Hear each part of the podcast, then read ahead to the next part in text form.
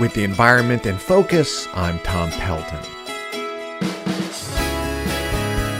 Yesterday, the Trump administration's EPA administrator spoke during an online press conference. Andrew Wheeler announced a new regulation that he said would end EPA's use of what he called secret science and junk science in federal government decisions to control pollution from industry. Why would anyone want our decisions to be made in secret? In the past, increased transparency strengthened EPA's credibility among the public. I continue to pursue that legacy today. The new regulation, called the Strengthening Transparency in Pivotal Science Rule, prioritizes which public health studies EPA can use as the basis for future pollution control rules. It allows political appointees to de emphasize or toss out scientific research that does not reveal to industry the names of patients and their personal medical details. This is often impossible because medical researchers interview patients under promises of confidentiality. The press conference was hosted not by the EPA, which would be normal for an EPA announcement, but by a conservative anti regulatory advocacy group called the Competitive Enterprise Institute.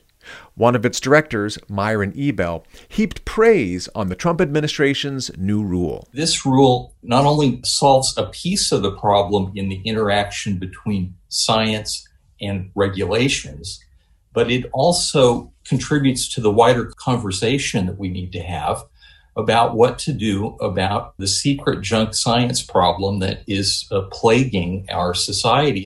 To many scientists, the new rule is outrageous because the main junk science problem plaguing America today comes from a Trump administration that ignores science. The administration refuses to accept the scientific consensus about climate change and COVID 19, for example, wreaking havoc on public health and the planet's ecosystem.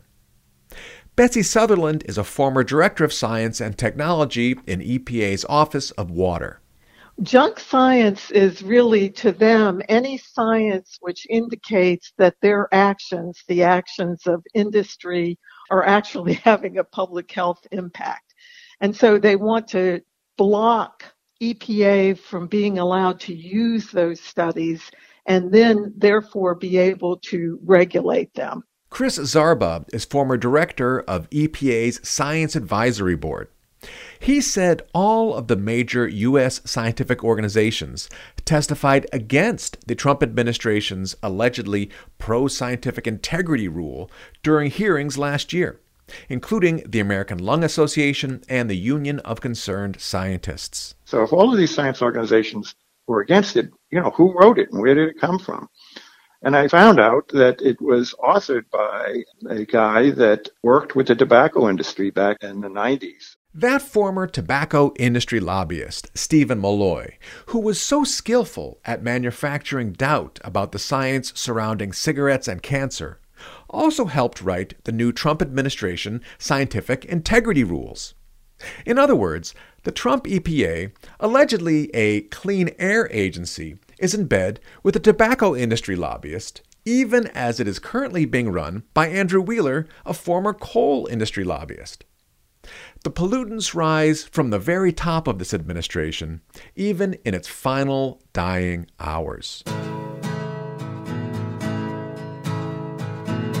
With the environment in focus, I'm Tom Pelton of the Environmental Integrity Project, author of The Chesapeake in Focus. This program is sponsored by the Abell Foundation. The views expressed are solely my own.